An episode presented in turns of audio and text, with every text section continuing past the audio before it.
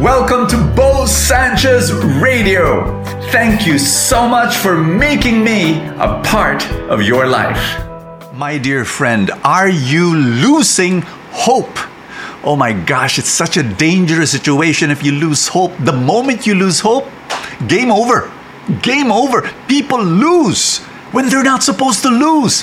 When they lose hope, my dear friend, I want you to listen to this message. I'm going to share with you seven steps, very simple steps to regain hope in a hopeless situation. If you feel right now you are bombarded by problems, one after another, and that you're swimming in an ocean of problems, oh no, what should I do? Please listen. Seven steps that will regain your hope. Be very blessed. Number one, thank God you're alive. That's right. You know, when you understand that, even if you are overwhelmed by your problems, breathe, inhale, and say, If I'm alive, there's still hope. Things can still turn around. Yes, yes, I know it's so simple, but please make that decision. Inhale, exhale, and say, Yes, there's hope. Lord, thank you. I am still alive. Here's number two thank God for your biggest blessings. Thank God. You know, I know, I know. There's a there's a storm around you. It's it, it's what? It's signal number five, six, ten. My gosh. But what are your biggest blessings? Pause, pause, and say. Sometimes you're so fixated with your problem, you don't understand. Wait a minute. I'm, I have my biggest blessings. My my mom is still with me my sister is still with me or my best friend is still with me or or my my son or my daughter you know when you understand you say thank you lord. Here's number 3 thank god for the blessings that you take for granted. That's right. They're not very obvious. Why? You know you're, you're still oh my i don't have blessings. Yes you do. Can you stand? Can you walk? Can you listen? Can you can you see? Can you speak these are blessings. Is there food on the table? Do you have a job? Is there a roof over your head? If all of those things, my gosh, these are blessings. And you should start thanking God. If, have, have you noticed? Step one, step two, and three is all about being grateful. This is the first step to regain hope. Are you ready for number four? Number four is to change your self talk. You see, a hopeless person will talk this way. Ay, buhay. Wala nang pag-asa. Ay, talo na, talo na. Change your self-talk. I'll tell you why. Let me tell you a story. There's this guy, his name is Viktor Frankl. I've been quoting him again and again. He was a prisoner in the Nazi concentration camp.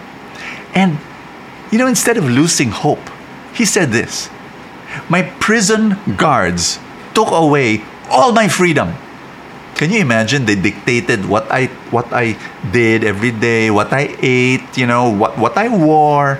But then he said this I discovered in the midst of suffering that there was one freedom my prison guards could not take away. What is that? I hope you're listening. The freedom to respond, the freedom to choose how to respond to suffering, problems, trials. Whoa! He said, I chose hope. You see, friends, hope is a choice. You have the power to choose to be hopeful in the midst of a hopeless situation.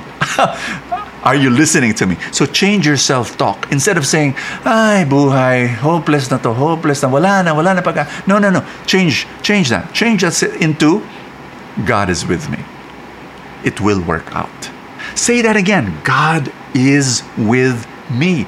You know, when, when you feel hopeless, say, God is with me. When you feel hopeless, say, it will work out. When you feel hopeless, say, blessings are on the way. You know, make that decision.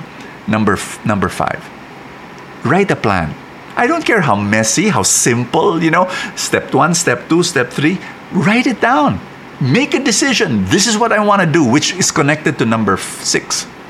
Keep moving. Keep acting. Don't stay in your room sulking you know every day doing nothing. No no move move move. Act. You talk to people. You know listen. Do something. Because if you're doing something you're, you're saying to yourself there's hope there's hope there's hope. Here's number seven. Change the people you hang out with. Be with hopeful people.